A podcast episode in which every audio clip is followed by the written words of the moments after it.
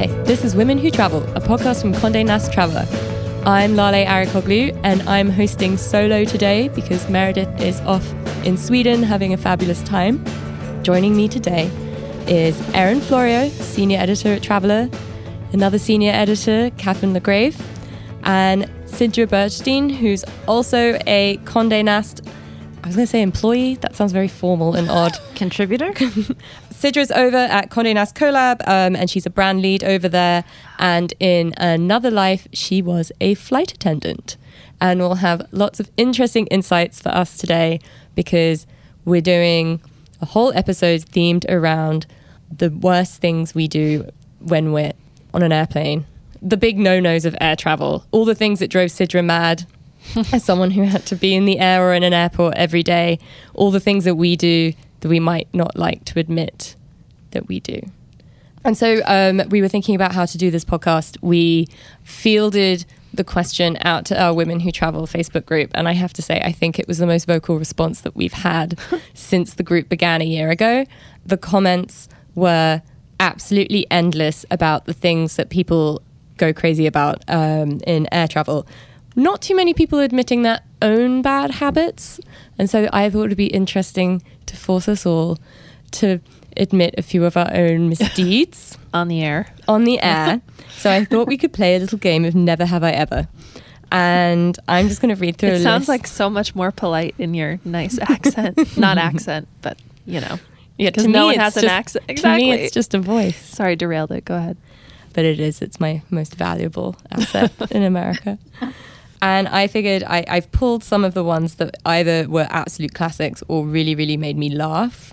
And I thought I could go through and see who admits to what. And maybe we could have a little debate over some of these as well. So the first one that came up time and time and time again was gate hoverers. I've done it. I'm not going to lie. I've done it. I don't like it. I'm not proud of myself. I've done it. Catherine? Yeah, I do it too. Um, I'm proud of myself. Hey, I want to get on the airplane. It makes me nervous. It makes me feel better to stand closer, so I'm going to do it. Does it make you feel better though? Because I always think it does, and then you're up at the front with these nervous other people. Well, I don't want to not be able to bring my bag on board. And I hover mostly because it becomes mob mentality, and I trust myself more than I trust the Yeah. other passengers who I don't know, and they're all getting angsty, and I need to save myself, and I just need to do what I need to do, and I am aware of my environment and the people I'm competing with. So I try not to, but they force me into it. And I'm going to be anxious no matter what. Like, I feel like I'm more anxious sitting down, watching more people get up, mm-hmm. and like Me too. what Erin said, watching them and being like, but what group are they in? I know what group I'm in. I should be up there, shouldn't I already? And there's So always people get up- who don't know what group they're in. I have to say, one of the really fun things to do at an airport is just kind of be a silent observer of the way people interact during this exact part of the boarding process. Because people do weird shit and they go do shady shit, and people try to lie and like, oh, I, I have a small child. Yes, where's my twelve year old? And like, mm, that kid's that kid's not a small child. People I'm act weird. incredibly guilty of the gate hopping. Um, I hover right at the front no matter what, and I'm the first one in line when my phone's called, just because I, I do photography, so I always have a lot of expensive equipment, and there's no way in hell they're putting that under the plane. So I'm incredibly anxious to get on board and make sure that that bag gets in the overhead bin, even though I know it's driving everyone else mad. I don't care. so your inner flight attendant isn't like, don't do this because you're going to stress out the people that are actually at work right now. No, I don't care. Good to know. I actually, um, when I was flying to London a few weeks ago, I saw a woman grab her 14 year old daughter who looked mortified, take her up to the front and say, I have a child with me. Can we board Yeah. immediately? And this poor teenager kept on just being like, Stop it. Please stop. Mum, stop. Oh, gosh. They weren't allowed to board. Okay, next one. I'm definitely guilty of this. Not having documents ready at TSA, at the gate, either one. I always have my documents ready. Always. Likewise. I mean, there may have been once or twice where, for whatever reason, I didn't. I like have them ready to go all the time. Yeah, I- Erin. We're the I know same. we're the same. I I, do too. And like my my husband and I drive him crazy because I'm like every like we'll set the bag down and we'll be sitting, then we'll go get something to eat, and then I'm like, but you took something out of the bag. Can you show me the passports again? Are we sure that we have them? And he's like, where would we have dropped them? I'm like, I don't know. They fall out. it- so like you got to be prepared. And when you get in, like I'm TSA pre-check, and when I get in that line. I've got my stuff out. Like no matter how far back I am, I'm like ready to go. Sorry. That's, that's one that gets um, goes back to my days. I was a gate agent actually for a little bit before I was a flight attendant, and one of my biggest pet peeves in that role was when people didn't have their documents ready, especially boarding an international flight. Like you'd get families who'd who'd have a stack of like ten passports because they have their entire family traveling with you, and instead of having each person hold their own and hand them to you one at a time, they just give you a stack, and you're supposed to sort through the boarding passes and the documents all by yourself, and it's madness. So that's one thing I'm actually really really good at. and at. it's not open to the page. Oh, Exactly. I hate when it's not open to the page. too. It's Yeah. obnoxious. Well, would you be able if it, when you were handed that pile of like insanity, would you be able to be like, no, you have to sort through this and then come back? It depends if I was in a good mood or a bad mood. Yeah. I think I would have been. I would. Would have been in a perpetually bad mood. Um, okay, so this one actually is one of my favorites. Ate three boiled eggs on a plane. Uh, definitely not. No, never. I never ever have done that. Uh, It's a weird one. no, I've had a tuna and egg sandwich, but Oh. never, never On the three plane? boiled eggs. That you brought with you. was Wait, very- you sat on a plane and cracked open a tuna and egg sandwich. It was a very tight connection. We hadn't taken off yet. Pack less Shout out to Iceland Airport. No, Oh. it was mm. Reykjavik, and I was running to go, and I don't like to eat on like meals on the plane, so I thought, You oh, said it like, oh, tuna- oh, it's Rome. I get carried away. No, but it was like I had a short connection and I didn't have time, so I went to the little like.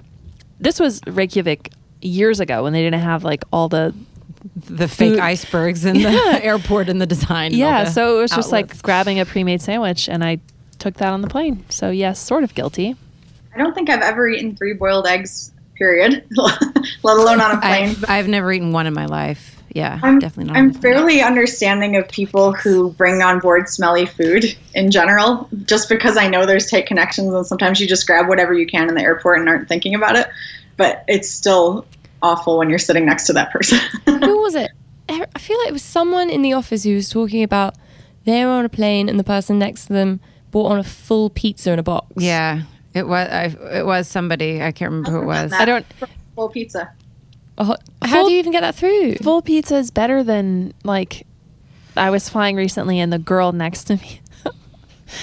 uh, maybe this again. I ate a tuna fish sandwich, but she took off her socks and then started eating sushi, and she put her socks in the aisle. That's that's just really weird behavior. like what? Just like discarded them? Yeah, and I was just kept like doing the passive aggressive thing where I would look at her and be like, "Ugh."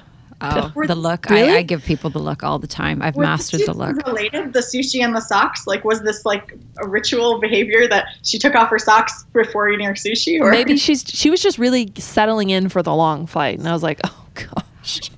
Also, I have to. I'm like such an advocate for fast food. You know, I will like never shy away from Wendy's, but don't bring fast food on a plane. That's like one of my golden rules. It stinks.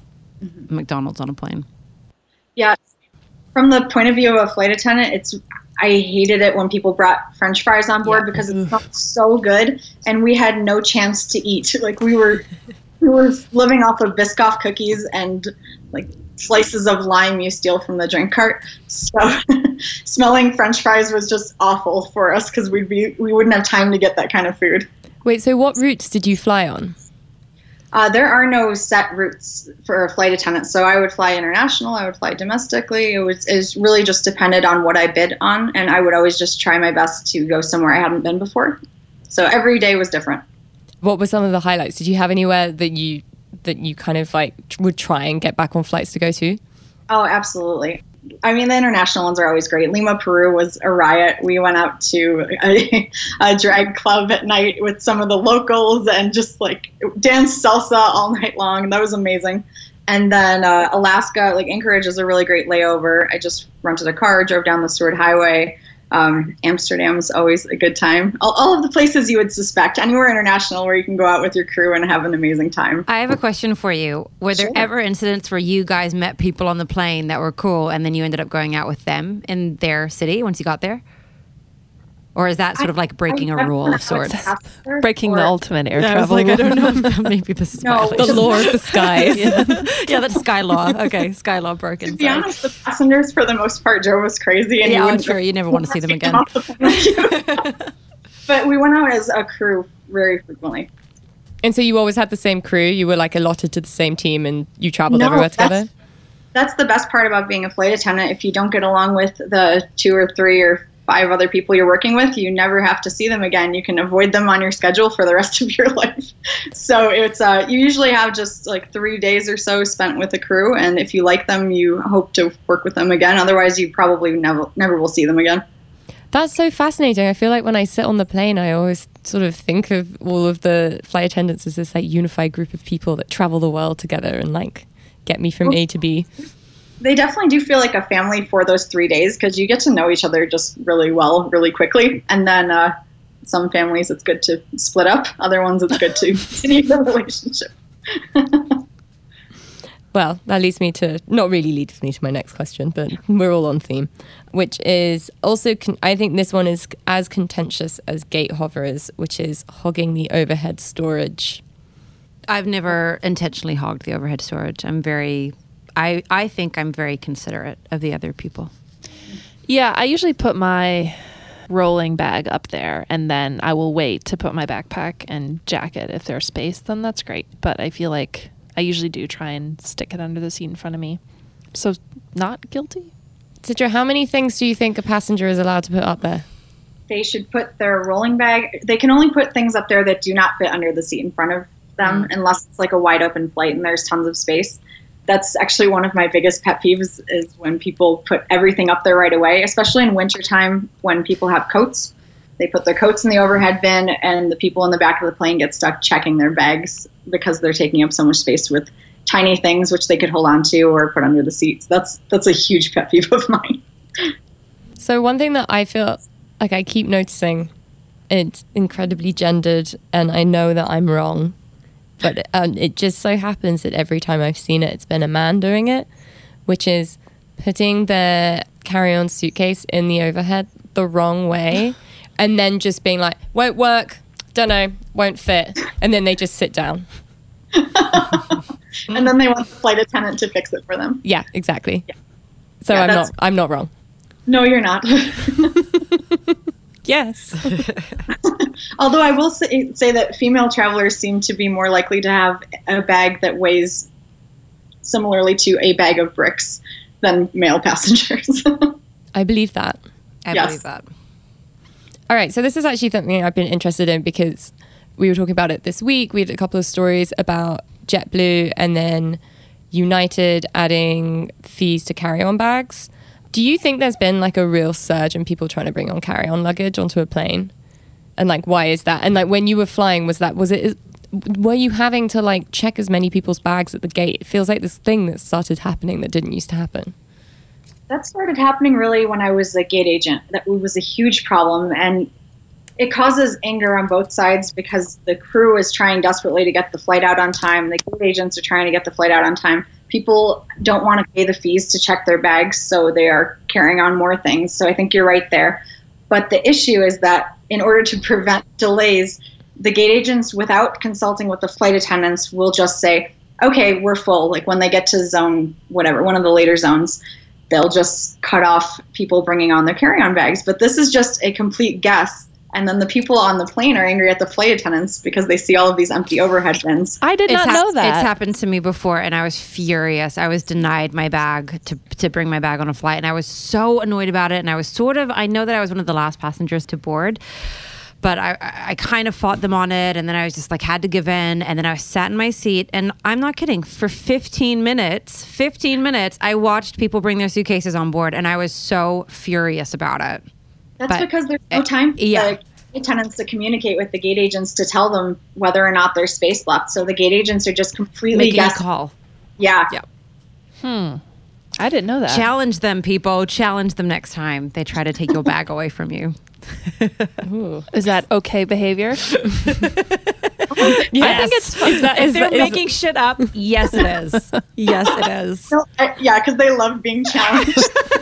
Yeah, they're not going to like you for it. They're going to make your life more difficult, but fuck it. no, but one thing you can say is, I will let me bring it down and ask the flight attendant. And if they don't, I'm glad to check it if there is really not room. Ooh, Ooh, good and- tip. Yeah, that's a great tip. And and will they will gate agents usually be like okay, or will they just laugh at you? It really depends on the range of gate agents. Like some people are just angry all the time because the nature of the job, it's a really awful job. So. but uh, I think there are enough really friendly. If you get someone who's nice and smiley and seems to be a reasonable person, I say go for it. Why not ask? Do you think it's better to ask when they do that call for like, okay, we're full, bring your bag up, or is it better to like do it when you're boarding? And when you're boarding because they don't have time. Yeah, they, they're so busy at that point. Yeah. So those announcements are like bullshit when they say volunteer. Usually, yeah. They usually plan on having to do that whenever they see that the flight is fully booked or booked almost to capacity. They're just expecting to, in the later zones, yeah. decide on time and start checking bags. But every now and then, like if it really depends on the airport and the way they're running things, the flight attendants will actually call and say, We're full. That happens sometimes. So sometimes it is legitimate. So you can't expect to always challenge this as I know you're just making this up. This is bullshit. Sidra told me. Yeah. a, a, flight attendant professional. Yeah. Actually, like the lack of communication between the flight attendants and the gate agent, I experienced a few months ago where I had my smart luggage with me and it went through TSA. I rolled it like past the gate agent. They like, you know, scanned my ticket. I boarded the plane. I sat down. I had my bag in the overhead. And then a flight attendant made me get off because it was a smart like a smart bag and take it off and go back to the gate and they had to get a screwdriver and take the battery out while everyone sat on the plane waiting. But it was just crazy because it was like I'd gone past the gate agents and they were fine, and then it was only when this when the flight attendant walked past the overhead bin and saw my case, they were like, "No, you can't have it." Hmm. I think that's a safety thing, isn't it? With yeah, the, it is. It's like yeah. a yeah. So it's like they should they should have removed the battery. Like it made sense, but my like walk of shame off the plane was not particularly enjoyable. Okay, on to the next one. Pajamas on the plane or in the airport. One woman in the group had very, very, very strong opinions against it. I've never worn pajamas on a plane or in an airport, and I hate when I see how many people actually do that. A lot of people do it. Or like yeah. pants that I'm sorry, they're definitely pajama pants that you're wearing. I wear pajamas on the plane, but I change. On the plane. On the plane. That's fine. And then do you change before the plane lands again? Mm-hmm. But I'm pretty sure I probably have also worn pajamas on a plane. Erin, come on. You flew when you were like two years old. You were wearing pajamas. I don't know that Guilty. I was. Guilty. I, I don't know that I was. I did. I definitely did as a kid. I, okay, okay. Under the age of five gets a pass.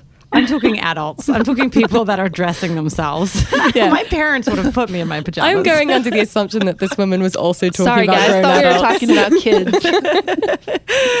kids. um, yeah, I, I, I, dress comfortably. I'm not dressing up for my flight. I dress, I'll wear like black yoga pants and things like that to be comfortable and not at all, you know, dressy, but pajamas is where I draw the line.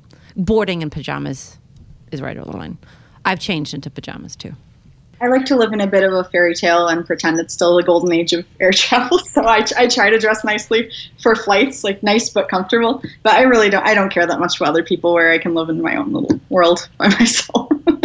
but I think I think pajamas might be a little socially unacceptable. But at least in the airport, once you're on the plane, no one can see you. Who cares?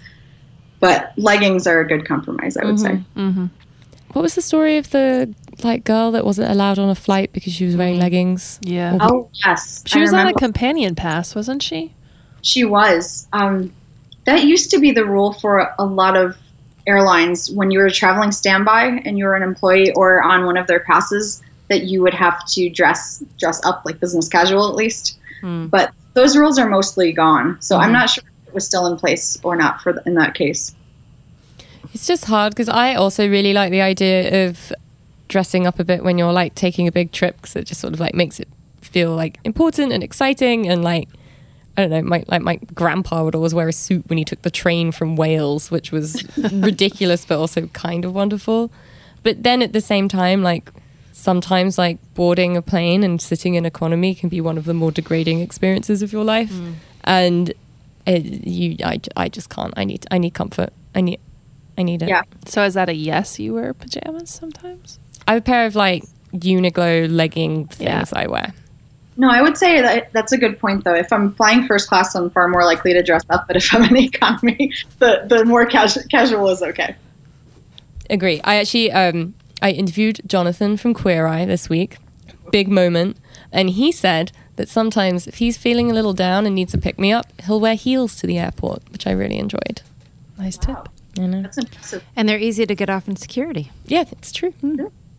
Okay, which also taking your shoes off takes me to the next one, which is one woman wrote, taking your shoes off on the plane. Anything related to feet, bare feet, shoeless socked feet, feet on seats, bare feet on seats, strangers' feet. Okay, so let me start by saying this is where me and Catherine part Break ways. apart, This is where we this is where we diverge. I put my feet on the seat. I put my feet on the seat rest. I'm to a point where it's visible and could quite possibly touch the arm of the person in the chair in front of me. I take my shoes off. I have taken my socks off, but I never walk around with my socks off. That's gross. I yeah. I just can't keep my feet in my shoes and I can't keep them on the floor. And so when you put your foot up on the armrest in front of you, Yep. is All your flight. foot in a sock? Yeah. I like to think that it is. She's like, on my best days. no, it is. I'm not putting my bare foot up there. Even I, even I have a, a certain standard. Uh, but it's and it's not like for five minutes my foot's up there. Like my foot's up there all flight, all flight. And even I just can't sit with my feet on the ground. Have people I'm like, the same way. Yeah. ooh, Okay. Good. twist in the tail? Glad. Sidra. No, I, I'm exactly the same way. I'm really uncomfortable in shoes, in so- in socks. I'll take my socks off. I don't care. I I can't have my feet below me, like like on the floor. I always tuck them under me. Me too. I'm sitting with my feet underneath me right now. Same here. I'm sitting like Indian style. So I completely agree. If I want to be comfortable on the plane, I need my shoes off. But I agree. I won't walk around without socks on on the plane. That's that's where it takes it a step too far. But I need to be comfortable. I also think they're encouraging you to take your shoes off the way they give you those disgusting disposable socks. Actually, I agree with that. There's an expectation that you're Yeah. removing your shoes. Wait, are we talking about the socks like in business and first class? No, No, the like economy- awful ones in economy. Wait, they give you socks? in Virgin economy? have these like bright, Oh. lurid red. Uh, Yeah. Oh, I and Catherine's like, oh, I've never, I've never been I've in never economy. flown economy. no, I've never gotten free socks in economy. But hey, I haven't either. they don't do much. Then And they definitely are like one, like single use only.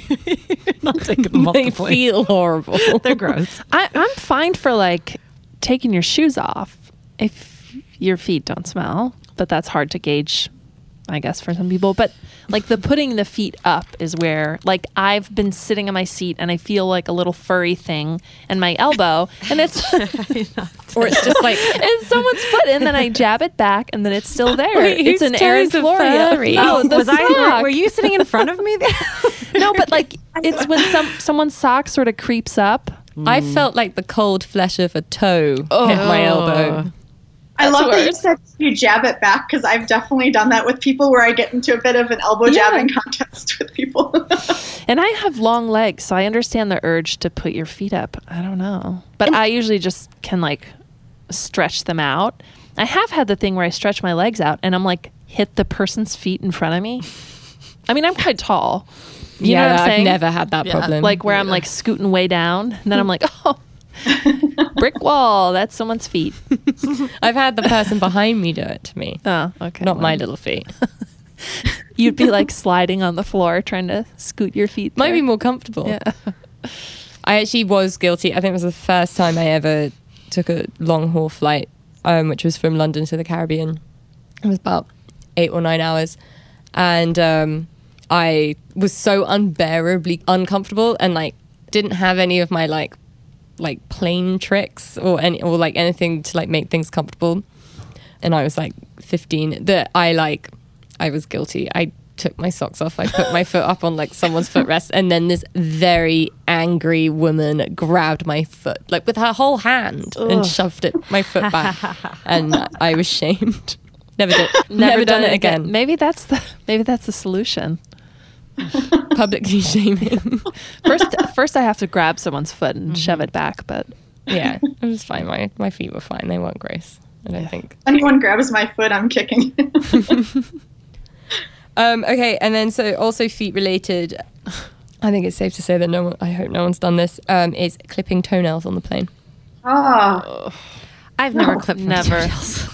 Toenails. no. I've done my- Nails? I've done my nails and been told off by the flight attendant that you Oh, can't Erin, yeah. that you can't open nail polish on a plane. You would think. I didn't think about it, and so I stopped. Like What these people in will be fine. turbulence? It would have been like, Yeah, I've never- I didn't think about that. That reminds me though of a similar behavior that I've seen, which completely shocked me. Which I would feel the same way if I saw anyone clipping their nails on the plane. But I, when I was a gate agent, a man came up and was shaving with his razor at the gate while asking me a question. He's just standing there, face, and I was just speechless. Like I couldn't respond to anything he was saying because my mouth was hanging open. I'm just staring at this man walking around the airport, shaving his face, letting the little strands of hair fall to the ground. I do think this touches on something that I hope we get into in a in a little while, which is just the absolute lawlessness that is an airport. Like the way people behave is just they would never do that outside the airport walls. I mean, I have to imagine. I have to imagine because there's certain things that I do inside an airport that I know that I'm not doing outside an airport wall. And Do tell. it's not that exciting, but it's you know, there's something about like it's like your life is in limbo when you're in an airport. Like it's really just a holding place for people, right? And and it makes people do things they wouldn't normally do. Like I imagine that man isn't walking into a bank shaving his face. You know what I, mean? I hope not. I have so No, many I- questions about this yeah. man. Yeah. there are so many things that happen in the airport that you just hope People that this, it people people don't behave this way in real life. Exactly. It's lawless. It's like societal norms, societal behavior, all suspended. Wait, but what do you do? I mean, like really basic things. I mean, I, I know everyone's guilty of this, but like, it doesn't matter if it's seven o'clock in the morning. You have a drink and it's totally fine, and it's still something that I think is quite very, strange. very British attitude. Every, but everybody does it. Americans do. Like Yeah. everyone, like time is suspended. Societal norms are suspended. You drink whenever you want, and also like I. I, I kind of I always find it easier. I mean, I'm happy to like chat to people, strangers, anywhere, anyway. I always have conversations with people at airport bars. Have really good conversations with people at airport bars because you know that there is like such a definite timeline to like there's such a definite ending point. So like the people can be a lot more candid. I find people are more candid with strangers in airports. I don't know. You know, I don't know. I would agree. I would agree with that. Mm. I've, whenever I'm traveling on my own, I'll always have a glass of wine And you chat. two at the airport bar, and we'll talk to. Yeah. As long as they seem like relatively sane, I will talk to the person next to me. I don't like talking to anybody, but I do Oh. always go to Chili's at the airport. Which, Chili's to go is a airport staple. Ooh, I did want to ask this question mostly because this was a car game I played on the weekend, which was for rest stops. Mm. But in an airport, what is your ideal combination of fast food establishments? Oh. What do you mean? I get two? Oh, I think you can get three. Okay.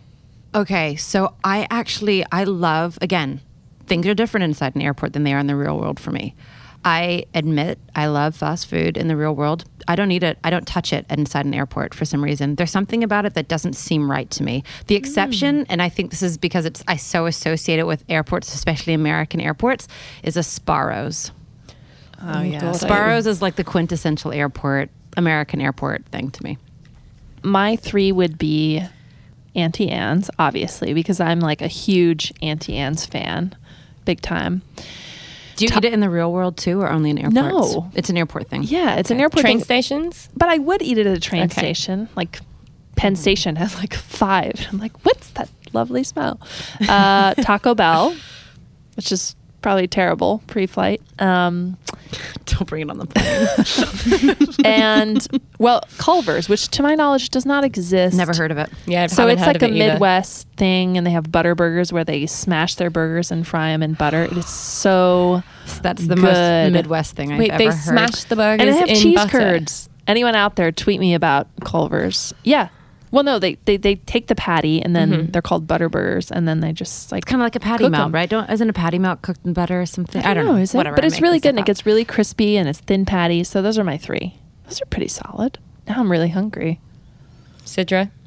I'm a vegetarian, so fast food's pretty hard for me. So that, for that reason, Sbarro is always a good find, so I can have a slice of pizza, or a Dunkin' Donuts, so I can have just like egg and cheese on a biscuit. Or for the most part, I end up eating pastry from whatever coffee shop is available, just because like you said, the rules are different, and I will eat any amount of calories in the airport to get me through the, the flight experience as a vegetarian. So it's uh yeah, fast food's tough for me. Yeah, I agree though. I eat calories in an airport. I, Oh, absolutely. I'm like, uh, it's a super calorific meal. Anything I eat in an airport, I like suspend any notion of maybe I should get the salad. I also, Exactly. if I'm getting like a evening flight, I will have dinner in the airport and then I will have dinner on the plane. 100%. I totally agree. And then I feel disgusting. It's fun, I think, to eat in the airport because you allow yourself to do things like not diet or eat the calories that I don't let myself or I feel bad about doing when I'm like, again, life is different inside an airport for better or for worse. It's different. And life is different. stressful, so the food kind of helps you get through these hours and this awful, awful traveling experience. And like you said, time is suspended, so there is no right time to eat. There is no wrong time to drink. So it's just you just do what you can to get through the day. I used to, it's gone from JFK Terminal 7 now, but there was a McDonald's there for a long time. And it would be my dinner before flying to London every time. And it was so foul. But like, mm. I every time I was like, well, I'm here. I'm going to have the McDonald's. What else could I possibly eat? Which also, there's nothing else to eat in that terminal. So it mm. really was just the McDonald's. Actually, I have to say, I don't mind a good Shake Shack in an airport. Yeah, I do the Shake Shack. Ooh, and if you have I'm an early morning Shack. flight and you can They get have the the breakfast sandwiches. Yeah. But they should have tots instead of those crinkle fries for breakfast. Different fair podcast. point. Fair Sorry. point. Next time. Fair point. Danny You guys Meyer, are are, you listening? Staring at me like, whoa. most outrageous thing yet. okay, this one I feel like Catherine, you are not gonna like it. Um, someone in the group had said loud talkers, people that talk to each other or to you for the whole flight. Do I li- have I done that? No. Do I like that? No. Loud talkers, especially when I'm not included in the conversation, even when I am, are one of my biggest pet peeves in Like, life. I think in it is life, incredibly in inconsiderate. I can feel my blood pressure like rising, and even if I put in like those girls on the bus I was telling you about the other mm-hmm. day when I had my headphones on, and I can hear them talking about where to go for Labor Day and should I go to Toronto? Well, where's Toronto? I've never heard. It's in Canada. Ugh.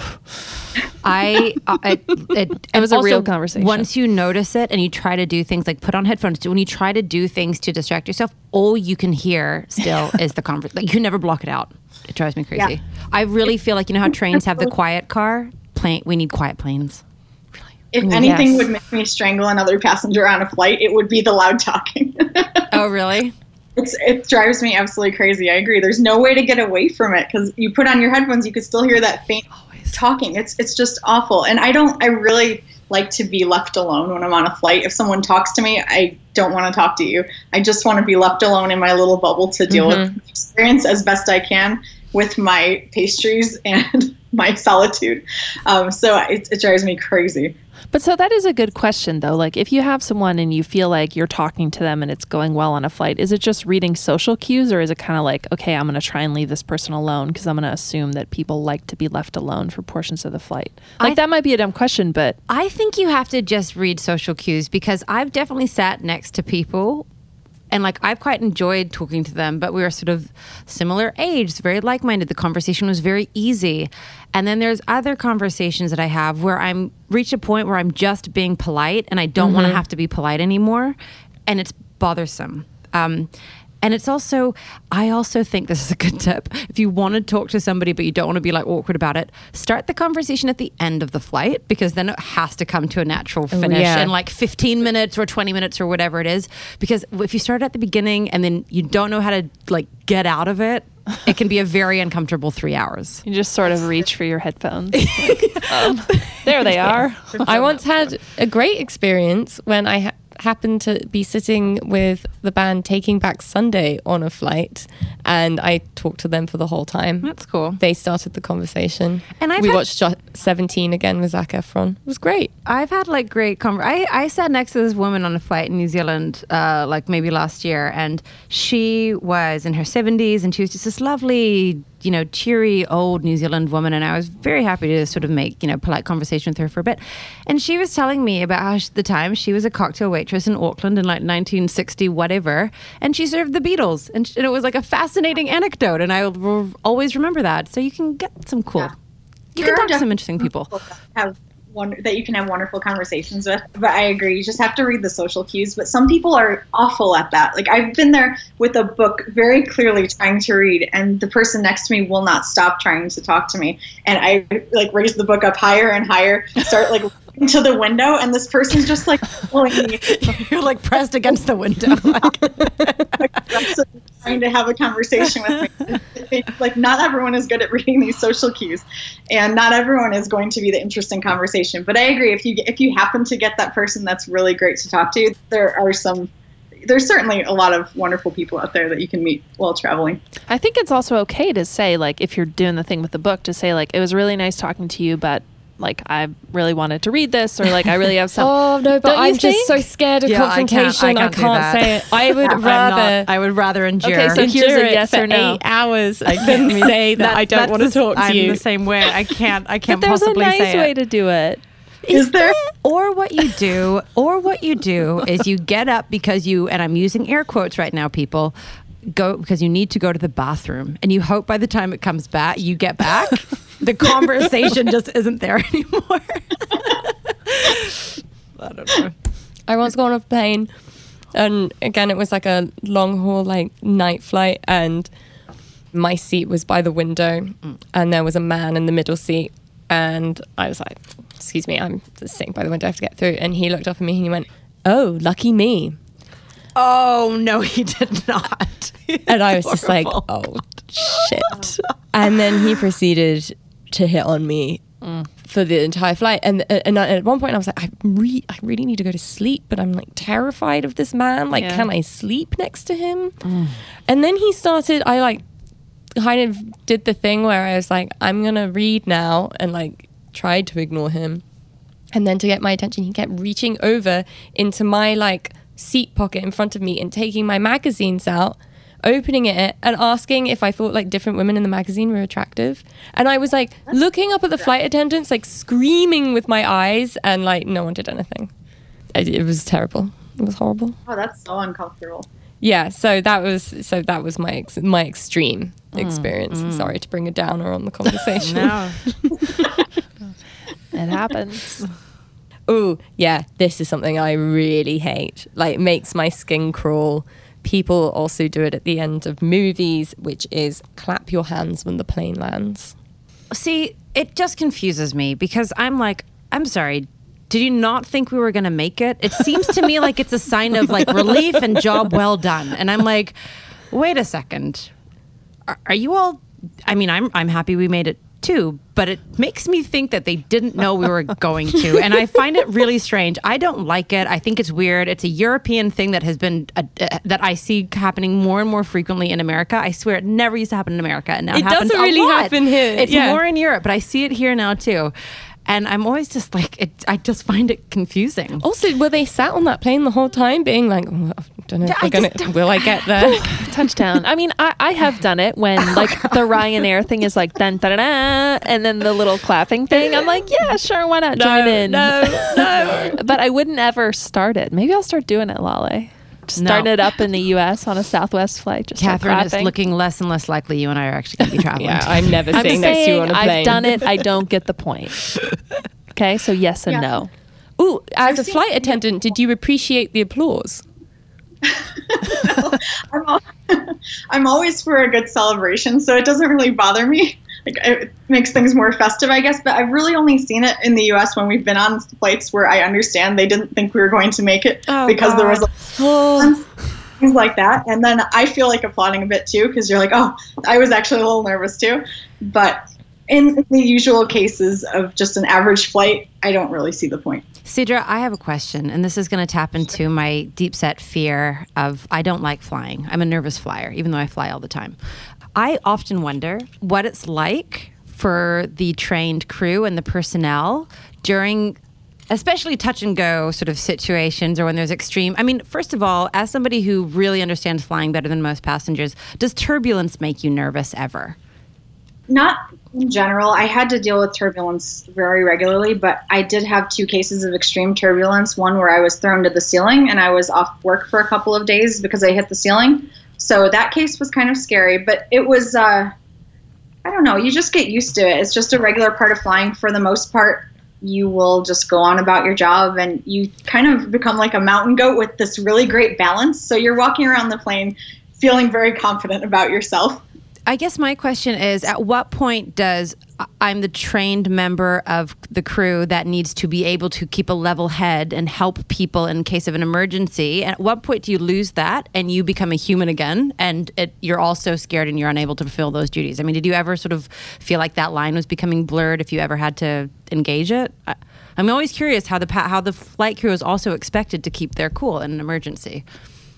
I was actually shocked at how quickly, I'm going to kind of go with the reverse here, how quickly I went into the mentality of I'm a professional, I've got this under control. Because as soon as I was out of uh, the three months of training, my first flight, you get on there and you just feel very in control of the situation. You have mm. confidence, and you have you just you you've been through really extensive training and these really stressful dr- emergency evacuation drills in simulated environments. And so you when you're on the plane, you are on duty you feel ready to handle any situation. And I felt like even that time when I hit the ceiling, I wanted to cry so badly, but I jumped up and I started smiling and mm. comforting the passengers and telling them, it's okay, I'm fine, I'm fine. Mm-hmm. And I was smiling, it's like crying inside.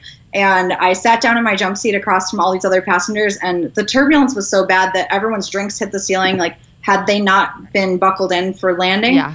they everyone there would have been a lot of injuries but and it was really sudden turbulence. We weren't given any warning by the pilots in this case. So, which is why you should always buckle your seatbelt when you're in the in your seat, like the like the flight crew tells you. There's my little safety tip while we're while we're here. Um, yeah, so I, I just it's it's just ingrained into you, and I think there was only one time where I I felt inside like I was actually getting nervous and that was when a smoke alarm started going off on the flight and i did smell some smoke because that's a terrifying situation. It all worked out okay. However uh, that was the only time i felt nervous but i was still projecting complete calm to the passengers because that's the last thing you need if something is going on as a plane full of panicked people. Yeah. there was um, recently i was on a plane and um, suddenly there was all this yelling and banging on the um, like toilet door because someone was vaping in there. Oh gosh. Oh. I was. That probably happens a lot these days. I, well, that's what I was thinking. I was on an airplane once when the dude sitting next to me got up and smoked a few drags of a cigarette in the toilet like an like an like a, a, a cigarette. I mean, this was like this was well before vaping. Was this was when I was twenty years old or something? I remember I was flying back to the states from New Zealand, and I was sat between this like. This was actually an instance where it was fun to sit next to strangers. There was like there was a British guy on one side and there was a Kiwi guy on the other side of me, and the three of us just drank and had a great time for like twelve hours. And the British guy was a very very nervous flyer, and he was drunk, and he had to go to the restroom and smoke a few drags of a cigarette. Like, how many times? How often can this happen? You know, I it must happen all the time. Yeah. Okay, well, we're getting towards the end now. Um, this is another thing that actually drives me insane, which is when you're going through security and the people in front of you do not stack up the security trays oh, and they just crazy. leave them all there and then everything gets backlogged. And i'm always the person that like huffs and puffs and makes a big show of tidying them all up and putting them in the thing so i can get my stuff. Yeah drives I, me nuts. I do the same thing. I always like feel it's like my civic duty and i want to get like the the the gold star that day with yeah. the airport and then I like people. smile at the TSA they don't agent. give a shit. Yeah, no, they they're pissed off anyway. No, I yeah. just leave them. so, captain's like, I want to watch the world burn. I'm just like, it's your job, not mine.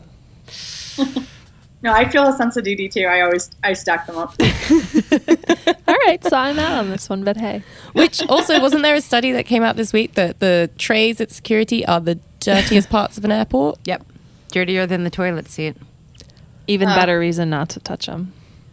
That's true. It does make you not yeah, want to touch them. Actually, maybe I won't stack them. But now. it's because people put their shoes in there, and you know what is on the bottom of people's shoes? Oh, Stuff that fair. is dirtier than a toilet seat. like that's that's where I think most of the viruses are coming from. It's the shoes.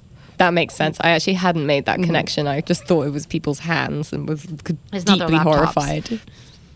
one more, which is really just for the benefit of Catherine, which is eating my weight in Auntie Anne's. Eating my weight? Yes. Yeah, that's what I do. Every Wait, time. what's the question? Yes or no? Guilty? Just guilty. Guilty, totally. Yeah. I love Auntie Anne's. Never have I ever. Never done it. Sidra? I've had one. I don't think I ever want more than It's a one. though. vegetarian option. Yeah, It is. Delicious. very healthy. is. I'll even bring it on a plane. But that is another question. Do you take your trash off the plane or do you leave it? This Oh. is one I'm curious about because I'm like, I like the turnaround time between flights is like very quick. Mm-hmm. I don't know, Sidra, chime in here, if they clean them, like, you know, it's ideal that they clean them between Oh, every yeah. flight, but like, what? I said leave your trash. Yeah, there's there's a cleaning crew that comes on between every flight. Unless unless you're on one of those tiny little planes, then it is the, like the connection carriers. Those flight crews are responsible for cleaning the plane themselves.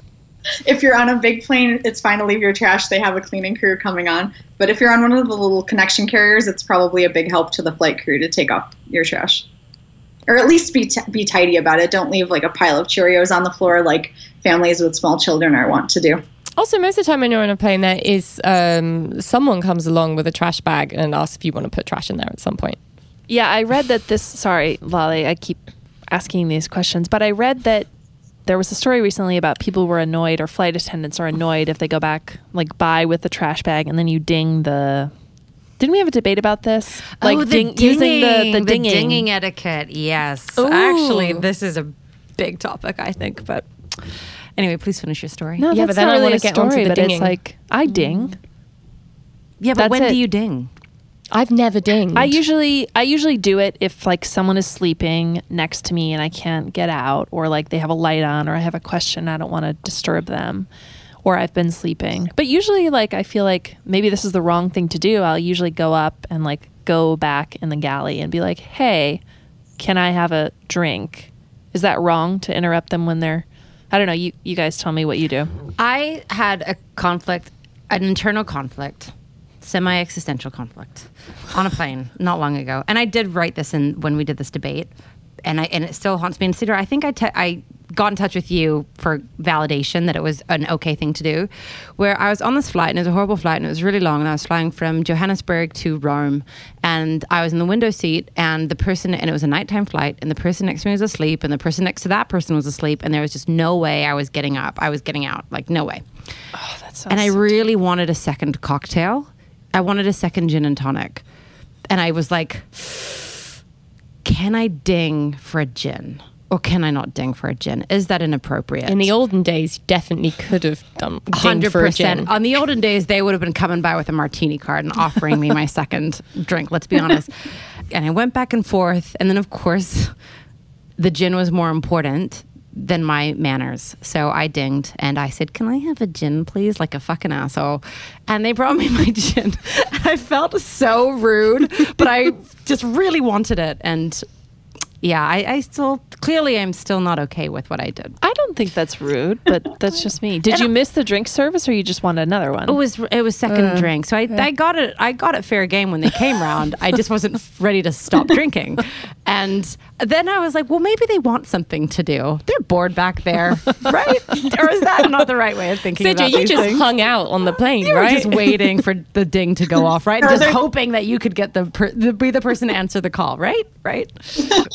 well, you're definitely interrupting their or reading their book or whatever their or their conversation, but it's completely okay to ding only if you've done everything else right. Like if you're on your second round and you need another drink, that's completely fine. But if if the drink service hasn't even come around yet for the first time and you're dinging the bell while they're trying to get the carts ready, that is so rude, and Yeah. people do that all the time. oh, they do. Uh, just, just wait for That's the service. Obnoxious. they're back there putting the cart together, and instead of being able to serve everyone, they are coming and waiting on you hand and foot. So do not ding until the service has happened.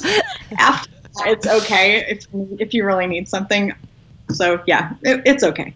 You can you can uh, let your guilt be washed away. It's like a confessional. She's your Catholic priest. You're my priest. Thank you. I didn't violate Sky Law egregiously. what is Sky Law? Have you not seen that episode of 30 Rock? No, Sky Law? I, I Oh, don't it's watch 30 Rock. Great I don't know. episode. Matt Damon, pilot. Skylaw. Never mind. Can I talk about one of my biggest pet peeves? Please. Yes, yes. So, have you been on a plane where people have these devices for their kids and they leave the sound on? Or anyone on their cell phone playing a game with the sound on and it's dinging, dinging, dinging, Yes. or making awful sounds and they leave it on for the whole flight? No, That is- I don't think that I have oh, actually. Oh no, I've I heard have. that. That was on actually a recent flight. Huh. And it's terrible, but because it's someone's child, you like can't go over and tell them to stop.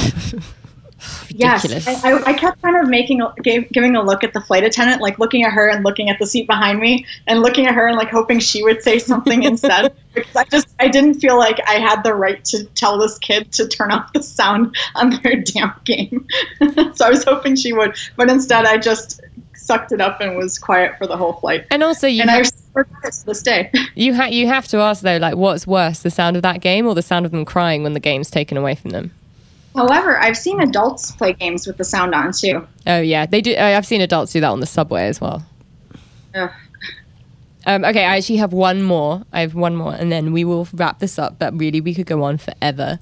But this was actually in the group. Our very own Rachel Coleman, our so- social media director, had said, "When the person in front of you reclines their seat for the duration of the flight and never checks to see if you're okay with it." I never check with the person behind me. I have never checked with never the person asked. behind me. I think it's like I can recline mine. and If they have a problem with it, they can recline theirs. I recline, but I don't do it during meal service. No, during meal service, the flight attendants even tell you. you But shouldn't, yeah, I mean, Yeah. I don't check because I agree with Erin. If you don't want me to recline, take that function away from the seat. yeah. I don't check, but I do go back slowly, and that's one of my biggest pet peeves. Is have you ever been working on your laptop Yes. on the plane, and then they slam their seat back into you, and you, your laptop almost breaks. Or your It- gin and it drives- tonic. Gin Yeah, and or tonic your goes gin flying. tonic. then you have to ding for and another then I have one. to, and then you have to ding for another one. it's very controversial. So it's completely okay to. I would say it's okay to recline your seat. Just do it slowly and don't slam into the person behind you without any warning. Um, well, lesson learned, everyone. Mm-hmm. Um, and I think at this point we've probably exhausted the topic, but I could talk about it for three more hours. no, I reckon we should have, do a part we've- two. we've got so we so should many things. I think that we should I do a part two. up. All right, well, we'll field it to the group. Okay, great. Well, where can everyone be found on social media? Sidra? I'm at Sidra Photography on Instagram, S I D R A, and Sidra Montreal Photography on Facebook. Catherine? And I'm on Are Twitter. you checking your handle on your no. phone? I'm. Who am I? Uh, no. Everyone's so mean to me. I'm on Twitter at KJ Legrave. I'm on Instagram at Erin underscore Florio. And I'm on Instagram at Lale Hannah, and you can find Women Who Travel on iTunes and all your podcast listening platforms and all those things. And we'll be back next week.